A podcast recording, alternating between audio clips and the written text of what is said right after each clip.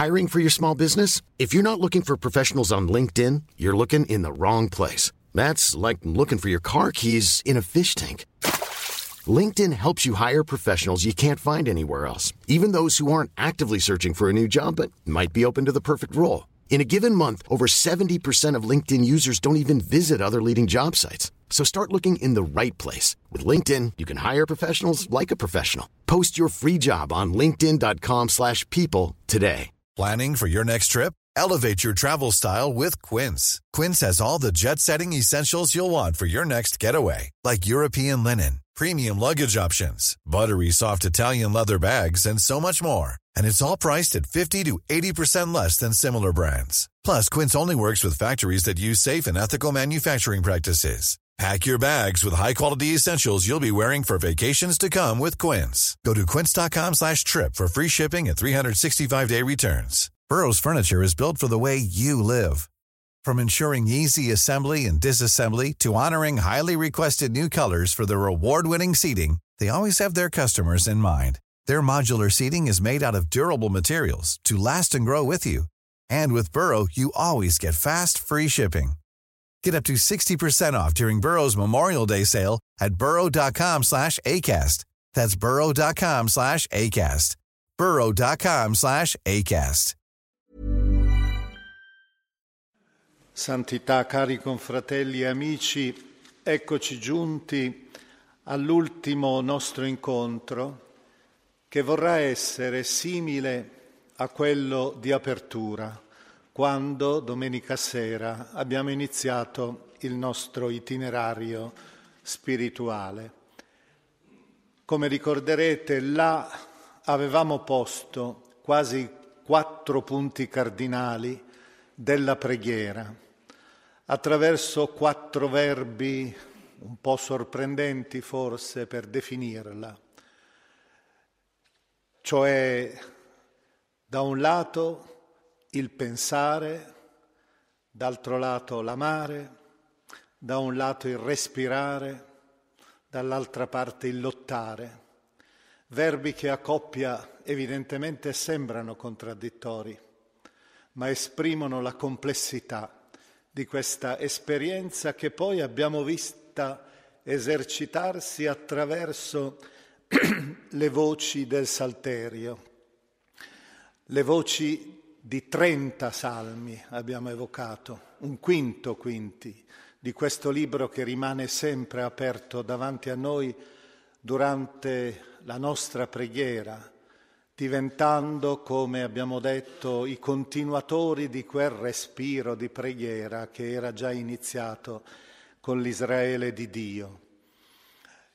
Il Salterio è il terzo libro per estensione dell'Antico Testamento dopo il libro di Geremia e la Genesi ed è, come abbiamo visto, la grande epifania del volto di Dio, ma dall'altra parte anche è soprattutto il nostro volto col quale ci presentiamo a Dio, con le nostre grandezze e le nostre miserie, con gli splendori e anche le nostre umiliazioni e colpe.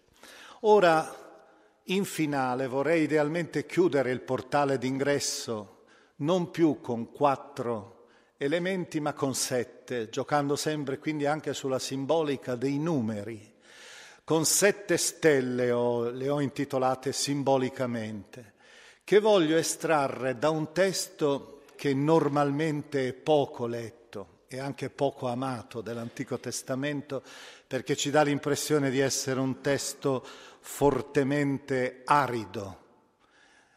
Il libro di Neemia, che come quello di Esdra racconta la costituzione dello Stato giudaico e della spiritualità anche giudaica dopo l'esilio babilonese nel quinto secolo. Da un lato c'è il sacerdote Esdra, che è il capo religioso della comunità, e dall'altra parte c'è Neemia, che diventa un po' il capo civile. Ebbene, nel secondo libro, dopo quello di Esdra, il libro dedicato appunto a Neemia, c'è un capitolo, il capitolo ottavo, che potrebbe essere veramente considerato come una presentazione ideale della Lectio divina, naturalmente come la Bibbia la offre, di un modo quindi per vivere in maniera orante la scrittura. Siamo nel quattrocentoquarantaquattro avanti Cristo probabilmente, siamo all'inizio di un nuovo anno, l'anno allora cominciava in autunno, come ancora adesso nella tradizione ebraica, siamo davanti alla porta delle acque dove c'è una grande spianata vicino al Tempio di Sion. Sono là in piedi uomini, donne e tutti quanti sono capaci di intendere, quindi anche i ragazzi. Tutti sono lì e al centro si erge la figura del sacerdote Esdra, circondato dai Leviti. In mano egli reca, dice il libro de, di Neemia, il rotolo della Torah, della legge. Non sappiamo esattamente che cosa significhi, molto, molti esegeti pensano che sia la prima redazione proprio della Torah. Quelli cinque libri che sono nel cuore di ogni sinagoga, in una specie, una sorta quasi di tabernacolo ideale, di lampada che illumina il tempio e la vita degli uomini che vi accedono. Io penso quasi, potremmo quasi idealmente immaginare questo come un ritiro spirituale, perché si dice che questa lettura commentata inizia allo spuntare della luce e dura fino a mezzogiorno. È una mezza giornata quindi di ritiro. C'è un aspetto spirituale, eh, liturgico iniziale, la benedizione sacerdotale e poi cominciano questi elementi che io adesso ricompongo in due ambiti, quasi in due movimenti, anche in questo caso. Prime tre stelle a cui ne seguiranno altre quattro che si accendono un po' nel cielo della spiritualità. Il versetto otto ci presenta proprio le prime tre componenti. Essi, i Leviti, leggevano il libro della legge di Dio a brani distinti. Ecco, questo è il primo elemento. Leggere il libro della legge di Dio. Leggere. Leggere in ebraico noi sappiamo è karà, che vuol dire proclamare. Tant'è vero che ancora oggi la tradizione giudaica normalmente chiama la Bibbia non Bibbia, non sacra scrittura, ma mikra, che vuol dire proclamazione, che è la stessa radice della parola Quran, tra l'altro, Corano. È proclamare. La parola di Dio quindi deve essere, deve risuonare, deve essere ascoltata attraverso una voce che la lancia. Ecco perché è importante il ministero del lettore anche, il, con un compito che deve essere esercitato perciò con grande competenza, finezza, perché è il primo svelamento della parola. La lettura silenziosa a cui siamo abituati noi, è noto, nasce nel Rinascimento, quando si legge solo con la mente, ma normalmente la lettura tradizionale era con le labbra. Abbiamo già ricordato questo fatto nella recita del breviario, per esempio, nel passato. Cioè c'è sempre questa idea che la parola deve essere quasi, deve risuonare nella comunità o comunque deve avere un suo aspetto uditivo chiaro. Non per nulla anche la poesia, vedete, ha tanti a capo, tanti spazi bianchi. Perché? Perché deve avere risonanze. E una parola letta velocemente solo con la mente sfugge. Tant'è vero che la nostra lettura si fissa magari soltanto su alcune componenti e riesce a ricomporre il senso. Invece la proclamazione arricchisce tutte le parole e si aggiunge a brani distinti. E qui abbiamo naturalmente una tradizione che è anche della sinagoga, che è la nostra, il lezionario, a brani distinti. Tutta una lettura così globale deve essere preparata prima da una lettura a scansioni, ma il termine che viene usato in ebraico è un po' ambiguo, può significare anche un'altra cosa che pure è importante, significa anche traduzione. Quindi essi leggevano il libro della legge di Dio traducendolo. Perché questo? Perché sappiamo che ormai l'ebraico non era più capito bene, almeno, non era più comunque di uso comune. Nasce il Targum, cioè l'aramaico, la traduzione in aramaico. E qui, vedete, si apre anche un altro tema, il tema della traduzione trasparente, luminosa della parola. Seconda stella dopo la lettura. Leggevano il libro della legge di Dio a brani distinti, ne spiegavano il senso. Secondo, quindi, spiegazione del testo. E qui abbiamo veramente quella capacità di penetrazione che va al di là della superficie. È famoso il detto rabbinico secondo il quale ogni parola della Torah ha settanta volti. C'è un salmo che ha sempre fatto eh, discutere gli esegeti, che è il Salmo sessantadue, al versetto dodici, che dice: una parola ha detto Dio, due ne ho udite. Ecco, questa apparente contraddizione in realtà è commentata poi appunto dalla tradizione giudaica con l'idea, prendendo un'immagine di Geremia, che è come un martello la parola di Dio che spacca una roccia e fa uscire tante scintille.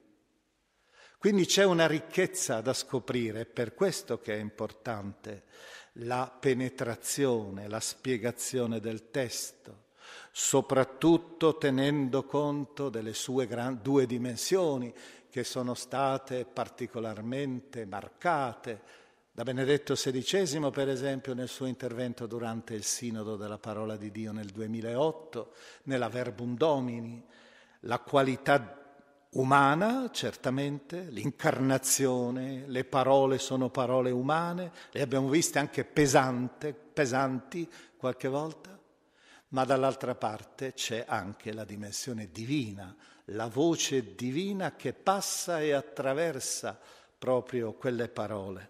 Ed è per questo che era importante quello che suggeriva il filosofo francese di matrice ebraica Emmanuel Levinas quando diceva: bisogna andare al di là del versetto, certo senza ignorarlo, ma bisogna andare al di là, bisogna il versetto collocarlo nel suo textus.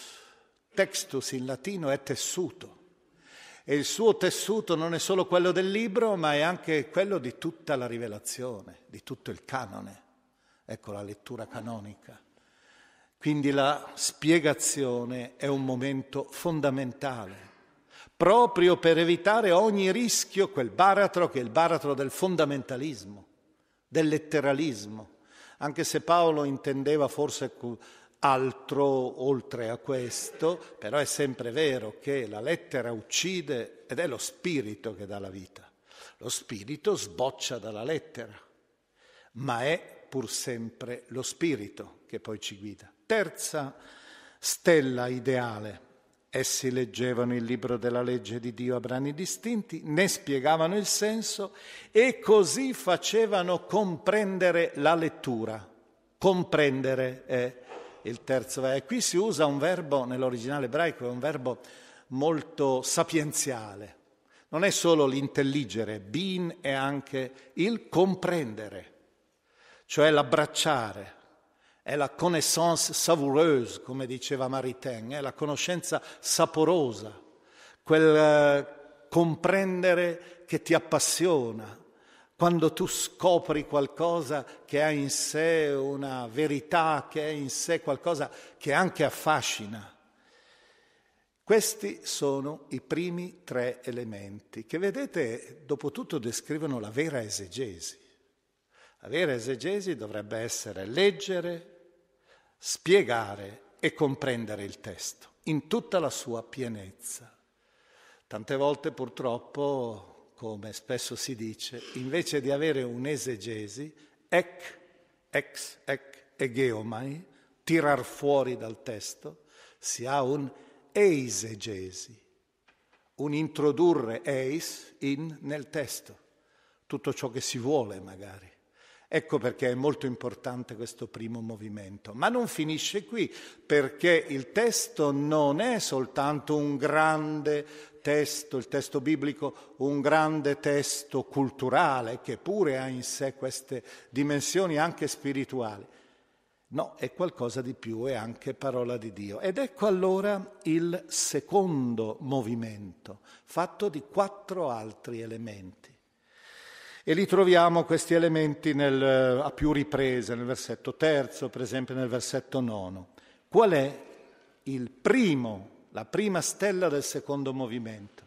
È l'ascolto. La gente, il popolo, ascoltava le parole della legge. Tutto il popolo tendeva l'orecchio al libro della legge. Noi sappiamo che la religione biblica antico-testamentaria soprattutto parte con questa categoria, la categoria dell'ascolto, proprio perché il punto di partenza è la parola. È la preghiera che l'ebreo fedele ancora ripete ogni mattina e ogni sera, o all'inizio della liturgia sinagogale, è Deuteronomio sei. Shema Israele, Adonai Eloheinu, Adonai Echad. Ascolta Israele, il Signore è il nostro Dio, il Signore è uno solo. E poi continua, amerai il Signore Dio tuo e così via. Ecco, questo elemento dell'ascolto è importante perché non è semplicemente il sentire. Tant'è vero che nella lingua ebraica non esistono due vo- verbi, due vocaboli per indicare ascoltare e obbedire. Quindi l'ascoltare è obbedire, è obbedienza, è adesione. Ed è per questo anche che abbiamo un salmo che poi è stato riletto dalla lettera agli ebrei in chiave di incarnazione, secondo i settanta, ma che in realtà dice semplicemente questo. L'orante, Salmo quaranta, al versetto sette, si presenta davanti a Dio e dice: tu mi hai scavato l'orecchio, mi hai forato l'orecchio, perché appunto il, lo schiavo era, aveva l'orecchio perforato, per indicare cioè che il suo ascolto era totalmente dedicato all'obbedienza del suo Signore. Secondo Seconda stella, secondo elemento dal, del secondo movimento. Gli occhi del fedele, dei fedeli cominciano a piangere. Tant'è vero che Esdra deve esortare il popolo così: non fate lutto, non piangete. Infatti, annota l'autore, tutto il popolo piangeva mentre ascoltava le parole della legge.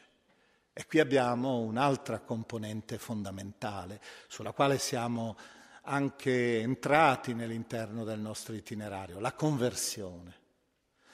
La conversione è la compunzione del cuore che si manifesta con le lacrime, cioè la consapevolezza, la parola di Dio è come una luce che rischiara il groviglio oscuro della tua coscienza.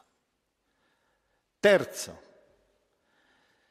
Il terzo momento dell'adesione alla parola di Dio coinvolge le mani, invece. Infatti, il sacerdote invita i fedeli, subito, a mandare porzioni di carni grasse e di vini dolci a quelli che non hanno nulla di pronto, ai poveri, quindi.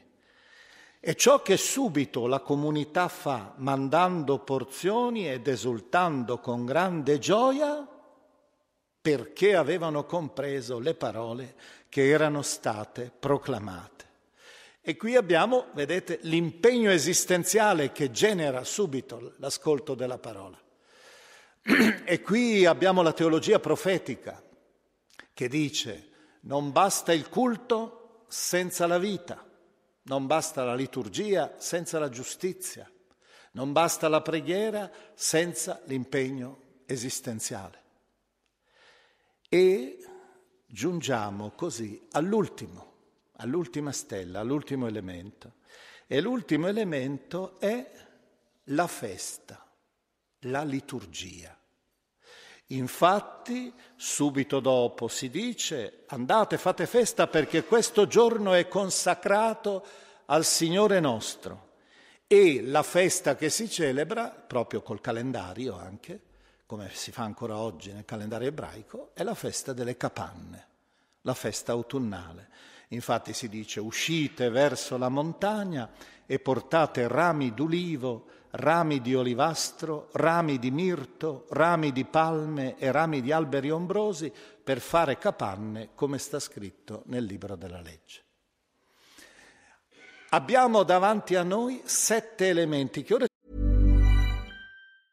I'm Sandra, and I'm just the professional your small business was looking for. But you didn't hire me, because you didn't use LinkedIn Jobs. LinkedIn has professionals you can't find anywhere else, including those who aren't actively looking for a new job, but might be open to the perfect role, like me.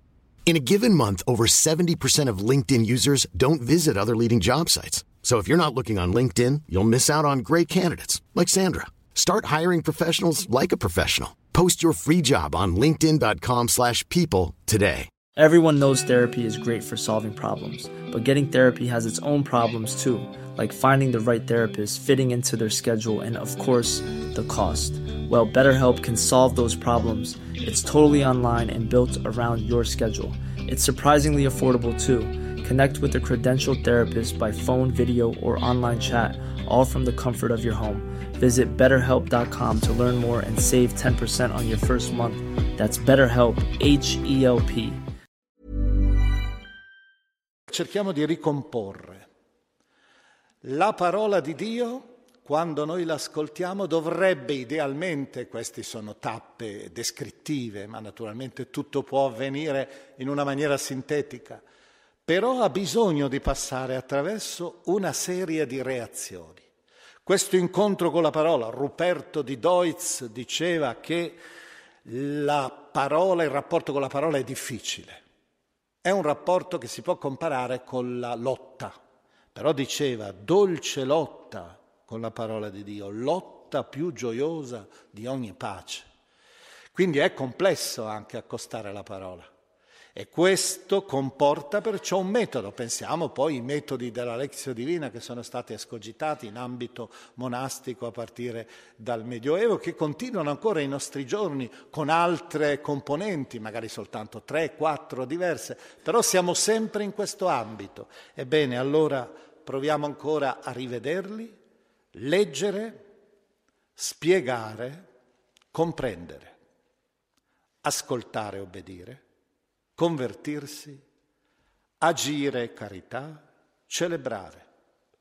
Se la prima parte coinvolge la comprensione totale, saporosa, come dicevo prima, la seconda parte comprende orecchi, occhi, mani e festa. Il Concilio Vaticano secondo nella Dei Verbum, numero ventuno, diceva: la parola di Dio è saldezza della fede, cibo dell'anima, sorgente pura e perenne della vita spirituale. E a questo, a questa meta ci conducono anche quei mirabili tesori di preghiere, come ancora il Vaticano secondo nella Dei Verbum definisce i salmi, questi salmi che ci hanno accompagnato durante questi giorni. Ecco, dopo aver guardato quindi verso il cielo, questo cielo nel quale brillano queste stelle, dopo aver raccolto quest'ultimo invito perciò a far sì che la nostra lettura della Bibbia sia appassionata, sia una lettura che comprenda tutto l'esistere, come ci suggerisce questa pagina di Neemia, ora giungiamo alla conclusione, una conclusione che vorrei fare con una riflessione un po' particolare, terminale. Prima però, eh, questa riflessione terminale mi permetterà anche a nome vostro, credo, interpretando tutti voi, di rivolgere, come ho fatto in apertura, interpretando i vostri sentimenti, un saluto anche a Benedetto sedicesimo con tutta l'emozione del momento. Prima però vorrei eh, ringraziare voi che siete stati con me durante questo percorso. Voi avete testimoniato, appunto, devo dirlo proprio sinceramente anche, che cosa significhi l'ascolto. Io lo dicevo fin dalla prima, non è mai impegnativo soltanto il lavoro di chi parla. Anche ascoltare è un'impresa. Ascoltare è una parte stessa della comunicazione.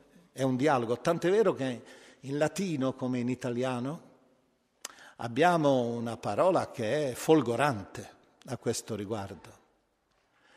Se noi troviamo un ambiente sordo, qual è il vocabolo che deriva da questa sordità? È absurdum, assurdo. Ecco, l'assurdità è alla fine l'incapacità di saper ascoltare una verità, la voce dell'altro, quindi anche nella carità.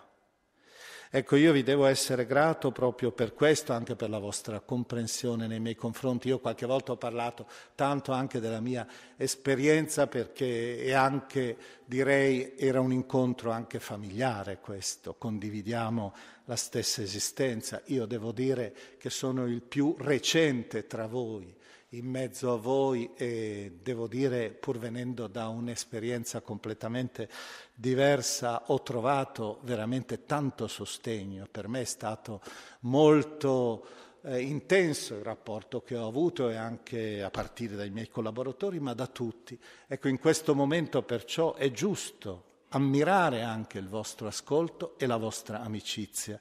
E di questo, come dice San Paolo scrivendo ai cristiani di Colossi, eh, siate riconoscenti, qualche volta siatelo, ringraziate. Abbiamo già visto che il Salterio su questo un po' non è del tutto eh, esplicito, perché ci sono cinquanta lamenti e solo dieci ringraziamenti. Cioè è più facile, ricordate, i dieci lebbrosi, ne torna solo uno a ringraziare. Tra l'altro Paolo proprio, per fare quella frase lì di Colossesi tre, per fare questa frase usa un vocabolo che usa, c'è una sola volta in tutto il Nuovo Testamento, ed è significativo, perché è il vocabolo che rappresenta l'elemento centrale cristiano. Eucaristoi, siate eucaristici, eh? Ringraziate, siate riconoscenti. Ma a questo punto io vorrei porre una riflessione che mi permette di passare a questo saluto che vorrei rivolgere a nome vostro. E la riflessione sarà anche una riflessione spirituale proprio per la lettura della Bibbia. E ho, raccogliendo anche gli inviti che mi rivolgevate durante questi giorni, ho pensato alla fine di presentare, l'abbiamo presentata proprio in apertura, la presentiamo anche alla fine, la figura di Maria, ma in una maniera molto particolare. Eh, forse raramente considerata, ed è la eh, considerazione delle, sulle parole di Maria. Maria nei Vangeli parla solo sei volte. Eh, più delle volte, l'abbiamo già avuto occasione di dire, più delle volte sono frasi bravissime, persino quasi di cronaca, di relazioni normali. Come avverrà questo, perché non conosco uomo? Primo. Ecco la serva del Signore, avvenga per me secondo la tua parola. Terzo. Figlio, perché ci hai fatto questo? Ecco, tuo padre e io angosciati ti cercavamo. Quarto. Non hanno vino. Quinto. Qualsiasi cosa vi dica, fatela.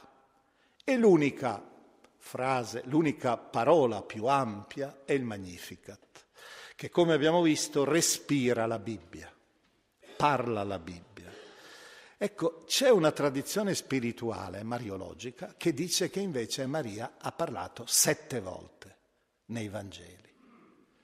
Questo è curioso perché non c'è testualmente, eppure questa tradizione spirituale mette il cuore forse in un punto significativo, ed è nel capitolo diciannovesimo di Giovanni, Quando Maria è sulla croce, sul Calvario, sul Golgota, davanti alla croce di Cristo, sente la voce del figlio, donna ecco tuo figlio, eccetera, figlio ecco tua madre. Ebbene, in quel momento semplicemente l'evangelista nota che stava, era ritta davanti.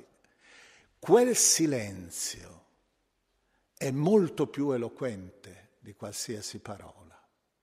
Nel momento drammatico e tragico, quando perde completamente il figlio, il momento nel quale certo diventerà madre in un'altra forma, tace, ma quel silenzio è il silenzio della prova e della fede. È il silenzio del mistero. Non per nulla questa parola mysterion, mysterion, deriva da un verbo greco muein, che per pronunciarlo dobbiamo chiudere le labbra e vuol dire semplicemente tacere, fare silenzio. Ed ecco allora questo punto terminale della nostra riflessione, guardando Maria che tace e che parla in verità con tutta se stessa, parla per l'ultima volta e parla a tutti noi, invitandoci al silenzio. E allora, in questo momento, proprio vorrei ritornare all'immagine di partenza, con la quale ho voluto idealmente, l'icona con la quale ho voluto rappresentare il futuro di Benedetto sedicesimo, quell'immagine di Mosè sul monte, che è nel silenzio, mentre sotto imperversa la bufera della battaglia, quindi i rumori di una guerra. Molti di voi mi hanno chiesto proprio, per questo do voce in maniera cosciente, di dire qualcosa a nome vostro, di coloro che sono stati qui questa settimana, di noi che siamo stati qui insieme a lui. Alcuni mi hanno detto certamente di dire il vostro affetto, ed è evidente, di dire la vostra condivisione, qualcheduno anche mi ha detto di dire persino, di domandare perdono per quanto non siamo stati capaci di fare per sostenerlo nel suo ministero, durante il suo ministero. Eh, io penso che però semplicemente la parola sia quella semplice del ringraziamento che abbiamo detto prima, ringraziarlo per il suo magistero e ministero. Ecco, queste due parole, io direi, ora di queste due parole ne rimarrà esplicitamente almeno una soltanto, perché magistero e ministero. Magistero comprende l'avverbio magis, che è più, che è appunto l'essere sopra e guidare. Ministero invece ha l'avverbio minus. Ecco, e questo è il servizio, difatti, minus, farsi meno. Ed ora appunto sarà un po' questo il suo ministero, nascondendosi idealmente. Però è un ministero anche quello, pur essendo minus. E dove lo svolgerà? Ecco, e qui ritorno allora, e mi collego a Maria, ritornerà sul monte, ritorniamo su quel monte dove l'abbiamo visto, contemplato la prima sera. Solo che ora lo faccio con un'altra pagina della Bibbia e con un altro personaggio, che vediamo lassù con lui, assieme a Mosè. D'altronde nella trasfigurazione c'era anche lui. E chi era l'altro? Elia. Ora, nel primo libro dei Re, al capitolo diciannovesimo, al versetto dodici per la precisione, c'è l'esperienza di Elia sul monte Horeb, che è il Sinai. È lì questo profeta che ha provato molte amarezze, tant'è vero che ha avuto in sé il desiderio persino di lasciarsi andare sotto il terebinto. È salito su per incontrare ancora il suo Signore, e il suo Signore non è nel vento impetuoso e gagliardo da spaccare i monti, la grande teofania pur vera, non è neppure nel terremoto che sconvolge la terra, non è neppure nella folgore. Era tutta l'esperienza che ha fatto Benedetto sedicesimo, che facciamo quando siamo nel mondo, nella storia, le grandi epifanie di Dio. E poi alla fine, lassù, Dio gli si rivela.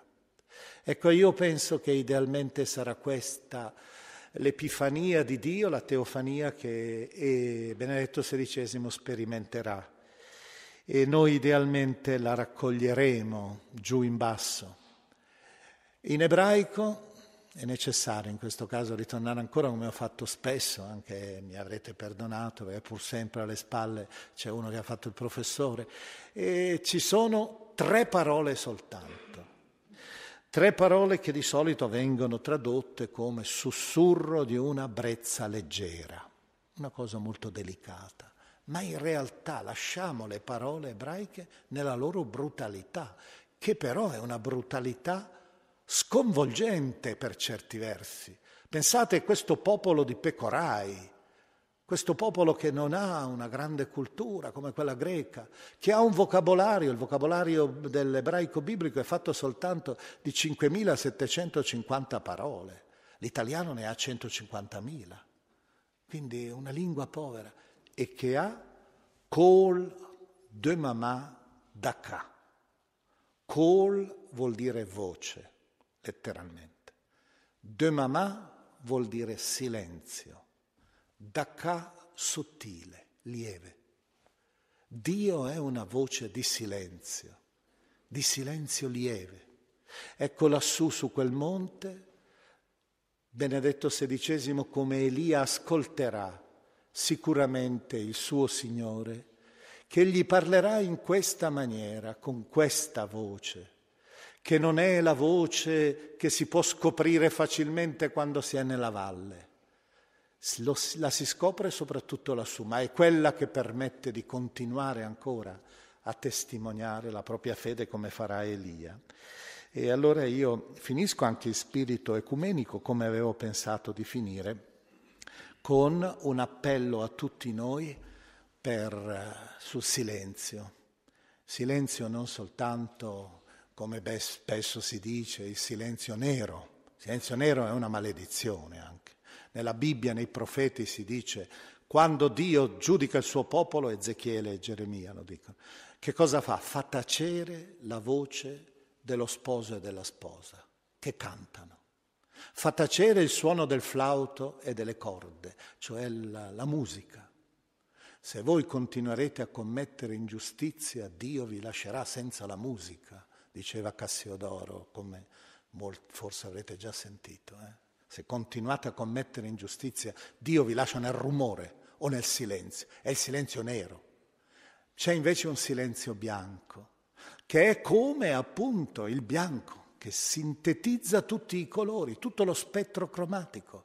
Non per nulla gli ebrei non dicono il nome di Dio, ma non è vuoto.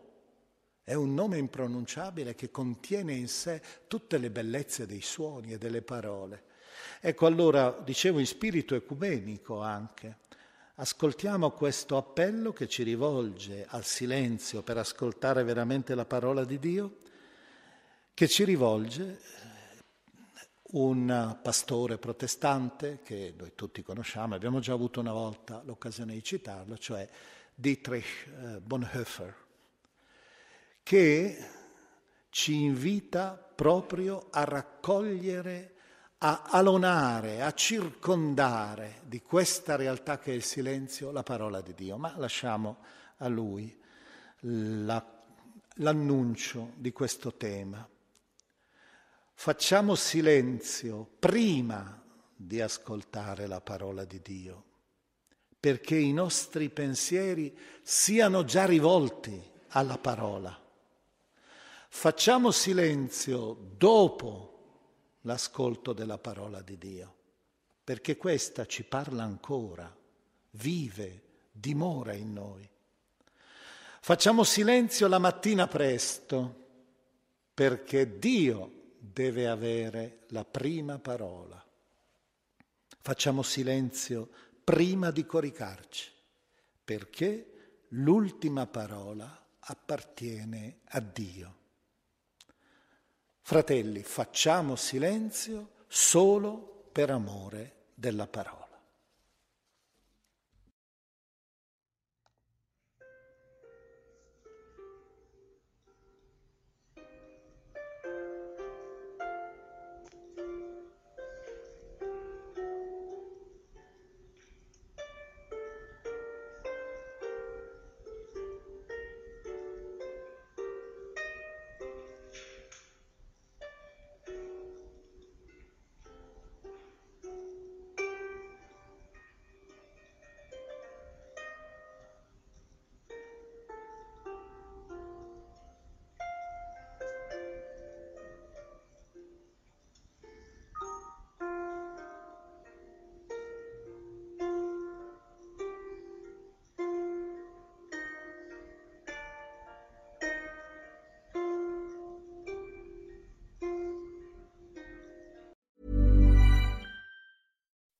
When you make decisions for your company, you look for the no-brainers. If you have a lot of mailing to do, Stamps dot com is the ultimate no-brainer. Use the Stamps dot com mobile app to mail everything you need to keep your business running with up to eighty-nine percent off U S P S and U P S. Make the same no-brainer decision as over one million other businesses with Stamps dot com. Use code PROGRAM for a special offer. That's Stamps dot com, code PROGRAM.